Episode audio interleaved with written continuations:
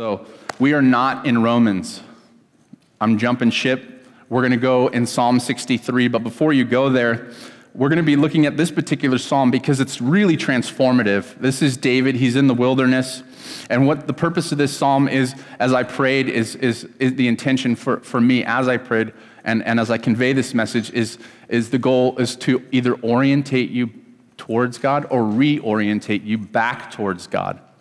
Maybe you're in a wilderness moment and you need that reorientation, or maybe you don't know Jesus and you need to be oriented to him. This is a beautiful passage of scripture that gives us some real clear pictures of, of what that looks like and how we can flesh that out in our own lives. Before I was a Christian, my whole life was a wilderness experience.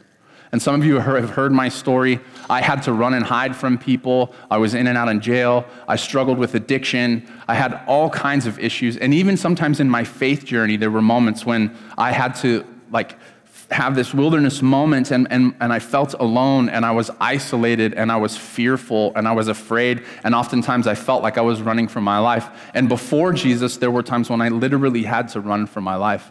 And in this psalm, we're going to see a little bit of that uh, King David was on the run and he was in hiding. But his response in the psalm is not one of fear, it's not one of anxiety, it's not one of stress, it's actually one of connection. It's actually one of orientation to God, where he's able to say in his wilderness moment, despite all these external circumstances that come in and they press on him and they attempt to crush him and they attempt to break him, he's able to find a way to connect with God and to fill his soul, or have God fill his soul, even in the midst of the trials that he was experiencing, which, which were severe and extreme. And so we'll get to that.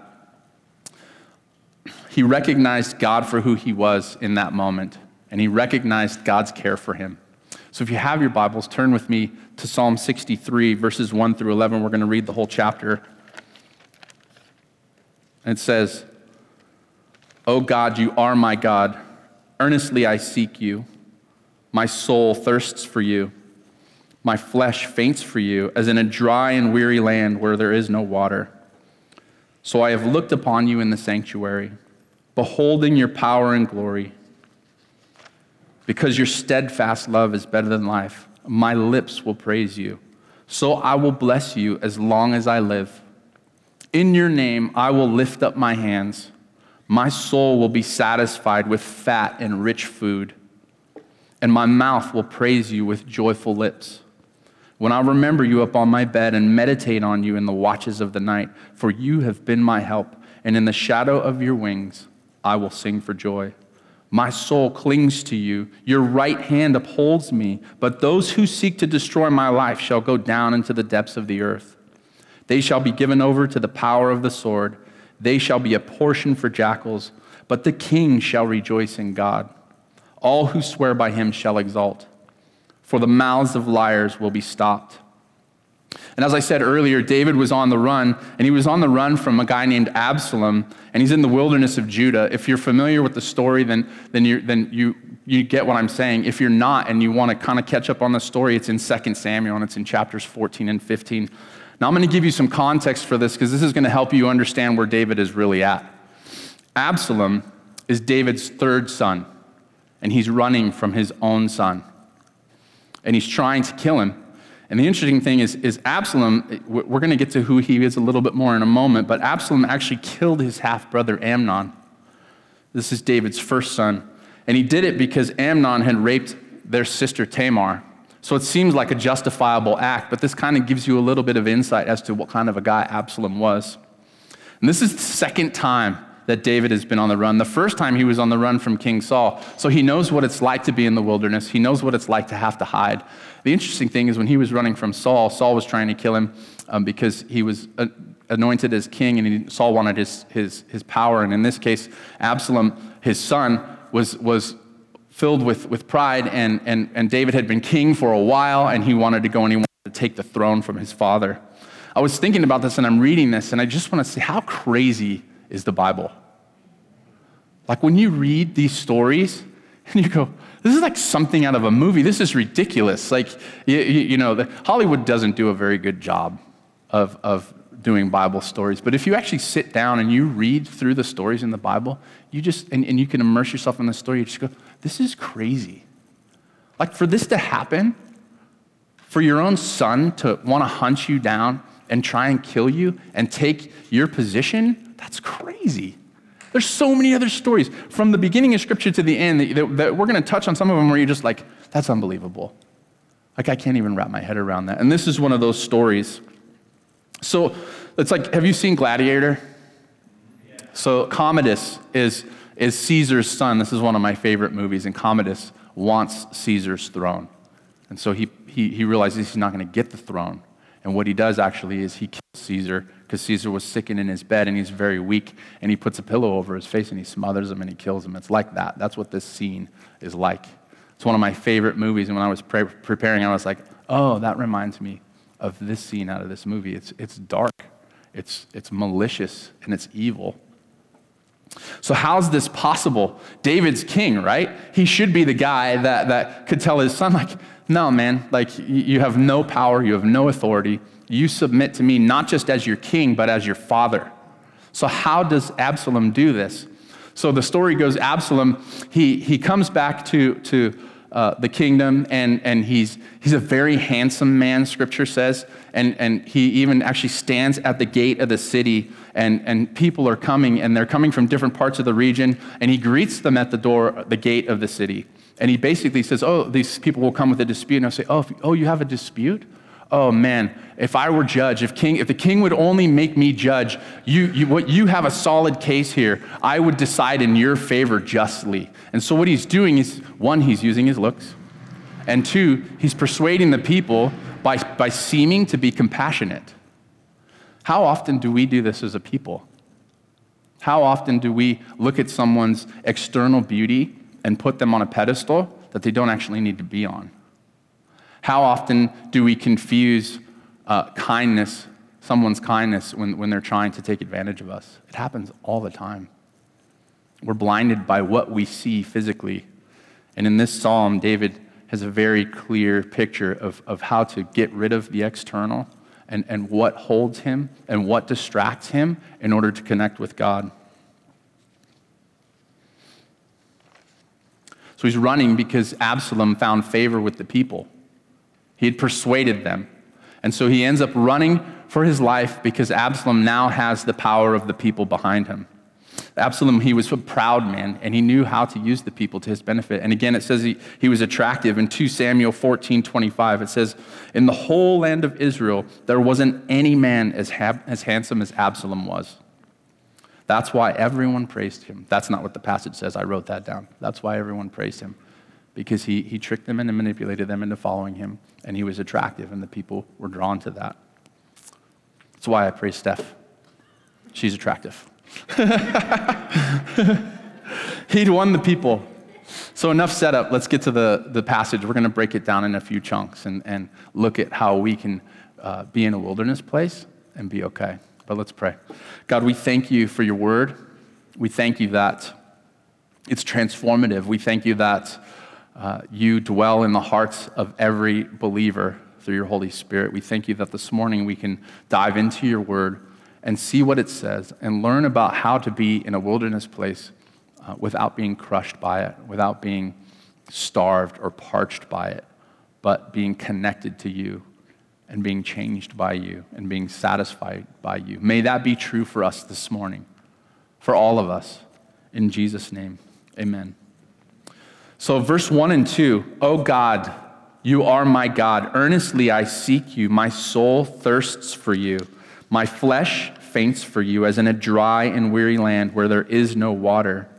So I have looked up to you in your sanctuary, beholding your power and glory. First, he fixes his gaze on God. He's not looking at his circumstances. He had every reason to be stressed. He had every reason to be anxious. He had every reason to be fearful and uncertain. And I imagine the enemy was there just whispering all of those things to him. But what he did was he fixed his gaze on God. Oh God, you are my God. Earnestly, I seek you. How often do we do this when we're in a, a, a desert place or in a storm or in a dry and weary place? Do we, do we get rid of all of the external and stop and just acknowledge God for who He is and take a deep breath and breathe in His grace and His mercy and His joy. I, I'm horrible at this. My circumstances crush me, they bury me. This, this studying this passage was, was deep ministry to my soul this week, and it was good for me. I pray that it's the same for you. So, who knows what it's like to really be thirsty? Like sometimes we get sick and we get dehydrated and we end up in the hospital. But look at like a commercial you see from a third world country where children are, are starving and they're thirsty. We live in a first world context where, where again, we have access to, to water at any given moment. It might not all be good for us, but it's all water that will hydrate us. And in this case, David is paralleling his, his physical senses with his spiritual need. And he's acknowledging, so, so, so he's in the wilderness. He, he very well could be dehydrated. He very well could be starving. And he uses that physical sense to, to, to press into God and say, Oh, my soul, it thirsts for you. My soul is dehydrated for you, God. Would you come and would you nourish my body? Would you nourish my soul? Would you fill me? Would you help me to not thirst, God? Can I press into you? May you pour out living water on me. He says, as in a dry and weary land. It's like this desolate place. Jesus does this. He says he's the bread of life in John 6. He gives us holy water. It says here, He gives us water by the life, uh, water of life by His Spirit in John 4. With the woman at the well. In John 7, rivers of living water. He says in Matthew 5, those who hunger and thirst for spiritual food and drink shall be filled. It's like this beautiful parallel because we do all know what it's like to be thirsty or hungry to some degree. And so these analogies are very intentional because we get them, because they're relatable. And so David picks up on this and he uses it to connect with God. He also remembers God's power and glory in this passage. That's helpful because with the power and glory being remembered, it remembers it helps him to remember that he's going to be okay. God's power and glory is, is superior over any and all of the circumstances that he finds himself in. They orient him to the truth. That's what this is about, orient, being oriented to God or reoriented to God. They orient him in a way that despite his circumstances, God's power and glory are still a reality. Jesus is the I am, not the I was. I read that and I thought, oh, how sweet is that? How often do we think of Jesus, maybe not directly or intentionally, as the I was? He's not. He's the I am. That's all encompassing. That's then, that's now, and that's into eternity. He is the great I am. He is never the I was. So I want to encourage you, just as much as I'm encouraging myself, that when you feel that moment, to remember, He is the I am, and I am not alone. You know the story of Paul and Silas, and they're in prison, and they're singing and they're worshiping, and they're deep, deep, deep in the prison, and they have no cause to be worshiping for any reason whatsoever. They've been jailed unjustly, they've been beaten, they've been mocked, they've been shamed, and here they are in the middle of a prison and they're singing songs to Jesus and they're singing praises. And I ask myself, how? How did they do that? Why? Because they remember Jesus. They remember his teaching. They remember his saving power. Power. They remember he is the I am, not the I was. They orientate themselves to God even though they're in prison. Peter walking on water, he steps out of the boat Jesus says, Peter, come out of the boat. And Peter's looking at Jesus right in his eyes, and he, and, he, and he takes that step of faith, and he's walking on water, and he looks away from Jesus, and he starts to sink. He takes his eyes off of the satisfying King Jesus, and he starts to look at the wind and the waves and his circumstances, and he begins to sink. And he says, he looks back up at Jesus and he says, Lord, help me. And he remembers Jesus' saving power and Jesus comes and he rescues him. And then Jesus calming the storm. We talked about this in pre service prayer. All the, the disciples are in the boat and they're freaking out, and there's this gnarly storm, and Jesus is asleep. Why? because he knew peace in his soul because of his heavenly Father. And what do the disciples do? They run to Jesus and they say, Don't you care? And they look to the source of sustainment. They look to the source of correction. They orientate themselves to the truth. And they say, Jesus, don't you care? Save us. And Jesus rebukes the wind and the waves, and the storms calm down. But it took them taking their eyes off of their circumstances and looking to the source of life, looking to the sustainer, looking to the supplier of living water. I know for myself, when I truly take the time to recall and I stop and I think and I really try to saturate myself in, in the things of God and in the things that He's done in my life, everything else just kind of melts away. My circumstances seem so small. And in this case, when I compare, comparison isn't ever good, but when I compare my circumstances to David's, I don't have any issues at all. Abby's not trying to kill me.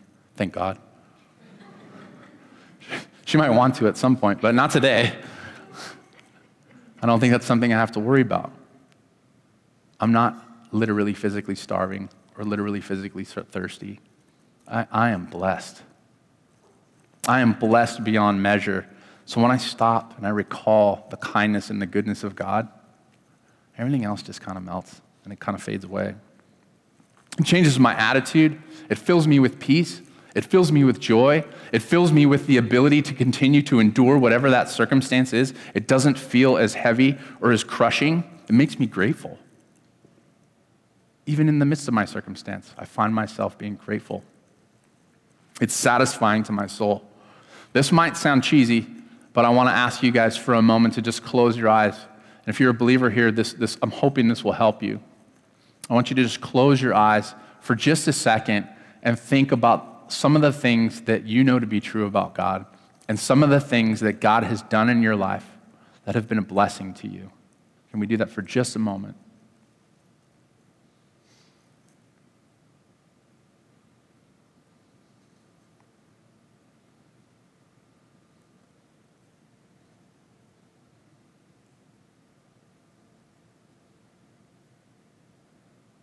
Isn't that satisfying to your heart? Doesn't it bring peace to your soul?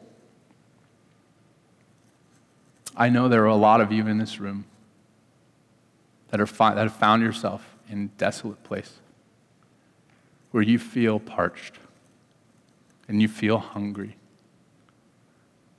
And my encouragement to you is to close your eyes and think on the kindness and the goodness and the grace of God that snuffs out all of those things and trumps all of those things and can in any moment. Verses 3 through 5 say, because, of your stead, because your steadfast love is better than life, my lips will praise you. So I will bless you as long as I live. In your name, I will lift my hands. My soul will be satisfied as with fat and rich food, and my mouth will praise you with joyful lips. The reference to fat and rich food he's making is like the, the delicacies that, that he was able to endure while he was in the kingdom. And, and so these are like fine, fine foods. It's like a filet mignon from a really expensive restaurant that you eat, and you're just like, that was so good. I could eat a whole other steak. He's using that as the analogy to the satisfying of his soul. One commentator, one commentator says this about his steadfast love is better than life. He said, Life is dear, but God's love is dearer. What David is saying is, I acknowledge you and connect with you in a way that makes my life unimportant. Connecting with you and being close to you and being okay and covered by you is better than my, my life. Being close to you and connected to you is better than my own life, my own physical life. Your steadfast love is better.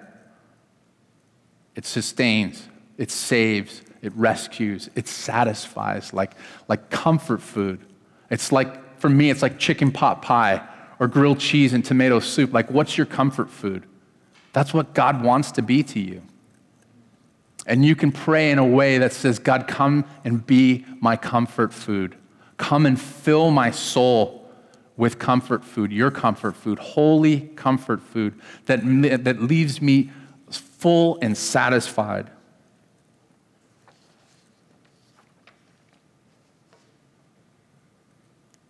It says, For God so loved the world that he gave his only son. If that's not satisfying for our souls as Christians, I don't know what is. We will run to the outer ends of the earth to find things to satisfy us. But God gave his only son to satisfy our hearts and our souls. And we take that for granted. We do. I do. So David runs and he finds a way to connect with God, and God fills his soul, just like we're talking about. And his response, his response is praise, and it's a right response. He sings and he blesses God and he lifts his hands. In Samuel 2:15, it says he flees, but he has an entourage with him. I found this interesting because in that passage he says, "My lips will praise you," so it's an indication of audible praise. So let's let's say for instance he's in a cave and he's hiding and he's audibly praising God and he's audibly saying these things, God, be like the fat and the rich food to my soul. And his guys are undoubtedly around him and they hear him. And I imagine some of these guys are like, he's lost his mind. And some guys are actually like, oh, I admire that. Oh, I want to get into David's headspace. I want to be where David is because he's able to connect with God that removes the anxiety and the stress and, and, and, and, the, and the fear, all the things that he must have been experiencing. I want to do that. I want to connect. I want to worship with David. He has a right perspective. He is, he is oriented correctly to God. And then there are the others who are like, not, uh, David, what are you doing? We're on the run. Why are you praising God? Don't you think He would have saved us or protected us? Here we are. We had to leave with you. Some guys are probably saying, I don't know how much longer I'm going to stick around. And I'm speculating. But I imagine that all of these things were probably taking places in, in his crew's hands, in his crew's minds. I, am out of here. This guy's lost his mind. Or, or, oh, he has, he has a right, healthy perspective of who God is. And I want that. We have opportunities as believers to be the display of a right and healthy perspective of God and other people's lives that we encounter. And sometimes that requires audible praise. Doesn't matter what anybody else thinks. You know what, you know what matters? What he thinks. What God thinks. And David knew this. He didn't care. He was willing to give everything to connect with God in any circumstance. He uses that physical sense, that physical sense again. My soul will be satisfied as with fat and rich food, and my, and my mouth will praise you with joyful lips. There's a natural progression here. In verse 1, first, David thirsts for the Lord. How does he quench his thirst? Verse 2, by remembering what happens. And when he remembers, verse 3 and 4, he recalls God's glory and power and steadfast love. And what does that cause him to do? It causes him to praise. He lifts up his hands and he worships. And then what? In verse 5, he's moved from thirst to a full and satisfied soul. Let's look at verses 6 and 8. When I remember you upon my bed and meditate on you in the watches of the night, for you have been my help, and in the shadow of your wings I will sing for joy. My soul clings to you, your right hand upholds me. So here we find David again remembering on his bed during the watches of the night. The watches of the night take place four times 6, 9, 12, no, I'm sorry, 9, 12, 3, and 6 a.m. So we don't know if David was awake at each one of those moments, but when he was awake and he found himself in these moments, he chose to connect with God in the ways that are described in the earlier passages. I know when I wake up at, sometimes I go to bed at 8 and I wake up at 9. when you go to bed at 8, it's a glorious thing. At least I think so. But when, when I go to bed and I wake up in the middle of the night, and we'll call it the watches of the night, I wake up at the watches of the night, I'm not connecting with God. 90 times out of 100, I'm not connecting with God. I am stressed out. I'm thinking about the day before. I'm thinking about what I have to do tomorrow. I'm thinking about where I got to drive. I'm thinking about bills that need to be paid. I'm thinking about an argument that I had. I'm thinking about church stuff. I'm thinking about everything else but God. And if I am thinking about God, what's my prayer? Lord, can you please just put me back to sleep? I'm tired. And I'm going to be really tired in the morning if you don't put me to sleep. Can you please do this? It's a prayer of desperation. It's selfish. It's not one where I'm like, oh God, you are the author and perfecter of my life. It's, Lord, if you love me, you will put me to sleep. And I'm trying to twist your hand here. I realize that. But I'm your son, right? So put me to sleep, Lord. That's my prayer. Oftentimes, when we find ourselves awake in the middle of the night, if you can identify the things that you're thinking about, it will tell you where you're at. Where's your heart?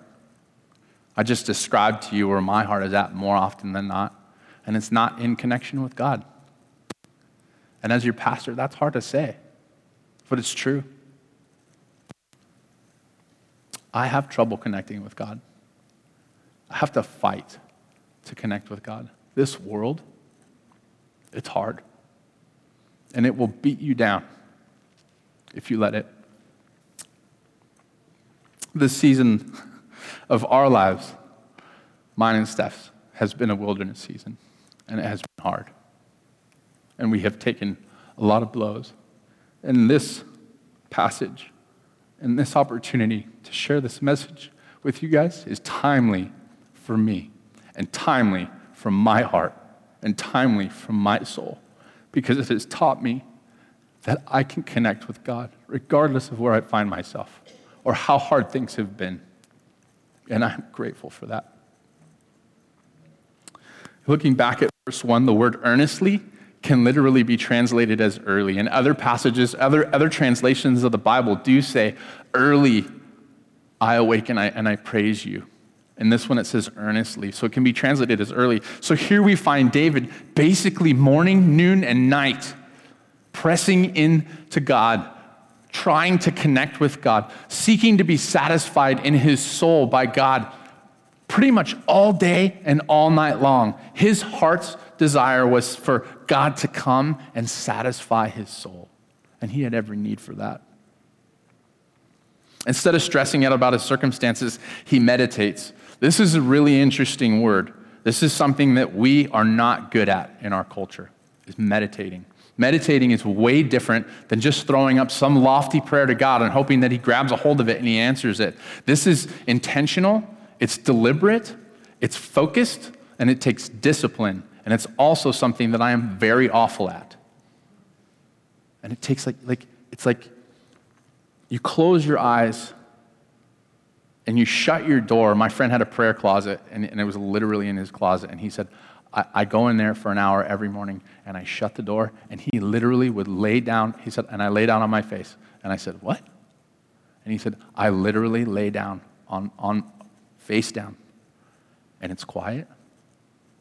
And I can hear God and I can speak to God and God speaks to me. And that's meditation. You close your eyes and you shut the world out.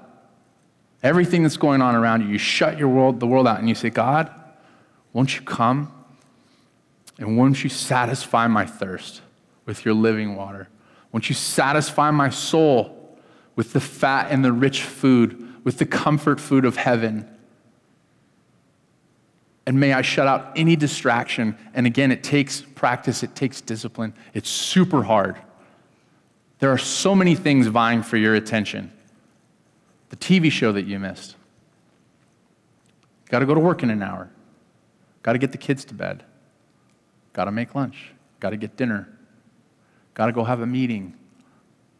It's just, it's, it's, it seems impossible to stop and to stop your mind, stop your thoughts, and meditate.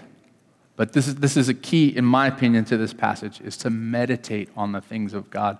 That's why David, I think this is the key, is that's why David, in his circumstance, as bleak and as, as grim as it seemed, was able to be okay. Is because he knew how to meditate. I need to learn how.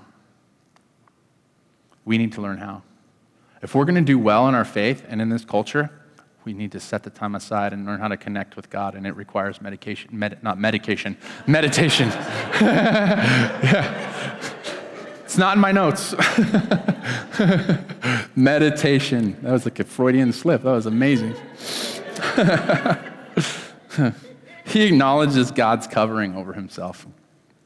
And he knows he's protected because he remembers. We're protected, but we don't really act like it.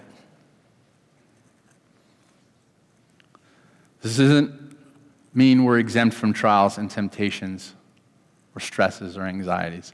It just teaches us how to combat those, to not live in that place. We are going to experience those things, and we are going to have to fight those things. And this beautiful passage of Scripture helps us orientate our hearts or reorientate our hearts back to the King of Kings, back to the Lord of Lords, back to the power and glory, back to the truth of who Jesus is, back to the fact that we've been saved from a death that we deserved. And this helps us.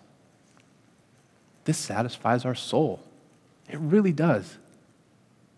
This word does not return void. It is a bringer of peace. It is a bringer of unity. It is a bringer of joy. It is a bringer of salvation. It is a bringer of refinement. It's a beautiful, beautiful thing. Here's the thing we have an enemy, Satan. He's real, he's a jerk, and he's going to lead us, push us sometimes into the wilderness place. Sometimes we will go there on our own and we don't need any help. Sometimes it's Satan and us, and he pushes and we go by our own will. Sometimes it's God, and he leads us into a wilderness place because he wants to teach us something. He did this with Jesus, with Jesus. And how did Jesus combat Satan when he was in the wilderness? He had an intimate relationship with his Father. He was the Word that became flesh. So he knew how to speak truth into the lies. So he combated by speaking the truth and having a close relationship with his Father at least to verse 8 where david says he david says his soul clings to god and that, it's, and, and, and that he is upheld by him so the psalm goes full circle from need and dependence to remembering to worship back to remembering back to worship and ending, ending with david's need and dependence so it's this big beautiful loop so david recognizes his need and dependence does this whole big circle and it lands back in need and dependence he recognizes that he needs to continue to connect with God and be dependent on God in order for his soul to continue to be filled and satisfied. It's like when Abby gets a hold of me sometimes. You guys have little kids, or even Jordan. Jordan will grab a hold of me sometimes. Abby's way easier because she's six. When Jordan gets a hold of me and she holds on to me, it's almost overwhelming a little bit. And I'm like, I can't move. You're a woman now. When you were six, it was real easy to like navigate this. The wonderful thing about Jesus is when you cling to Jesus, he's never overwhelmed. He can never not handle it. He wants you to cling to him. That's his desire for us is to cling to him and be close to him. May we be like our children and like David. May we cling to Jesus with everything that we have. So now we have a change in gears. the beginning of this passage, verses 1 through 8, are like all about David connecting with God and worshiping and praising. And then there's this break in the text, and we start in verse 9, and, and it goes from like this praise to like, but those who seek to destroy my life shall go down into the depths of the earth. They shall be given over to the power of the sword, and they shall be a portion for jackals. But the king shall rejoice in God, all who swear by him exalt, for the mouths of liars will be stopped. And it's like, whoa, where did that come from? Like, he was just worshiping and praising, and now he's like speaking death over his enemies. Commentators believe that he's prophesying about his future, about the future of his, of his enemies. And it seems a bit weird, but scripture's clear to David a man who doesn't believe in God is an enemy of God. So he takes great confidence in that and even rejoices knowing that God will deal with his enemies. So his, his heart posture and his perspective is still right and true. And he sees his circumstances in this moment and he prays a truth. He speaks a truth. These men are an enemy of God, so will you deal with them? Not even will you, I know you will. They're going to die by the sword. May they be a portion for jackals. It's not wrong.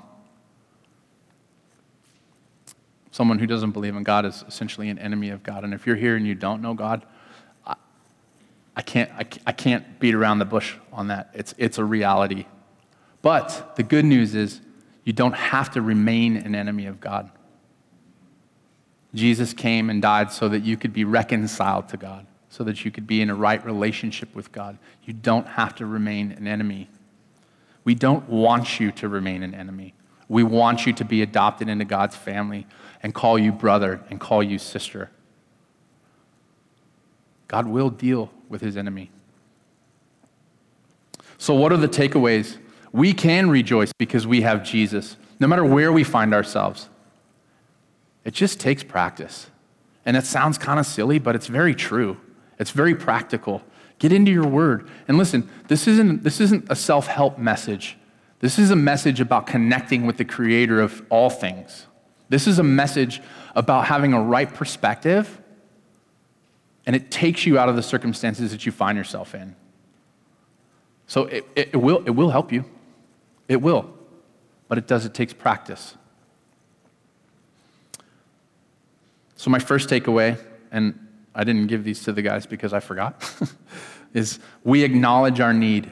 Verse 1 My soul and my flesh are thirsty and in need of you. Acknowledgement number two, we remember, verse 2, I look upon you in the sanctuary in power and in glory. He's not in a sanctuary, he's in a desert. And what he's doing is he's remembering being in the sanctuary where he worshiped God and he, and he saw his power and glory and he sought his power and glory. So he's remembering, God, I remember you in the sanctuary and I remember your power and your glory. You're not the great I was, you're the great I am. So that's present here now. Even though I'm not in the sanctuary, that is a reality for me. Your power and your glory are still a reality for me, and I remember. Takeaway number three worship and be filled. Because your steadfast love is better than life, I will praise. I will lift my hands.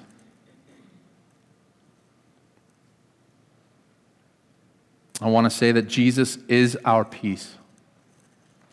He's our living water.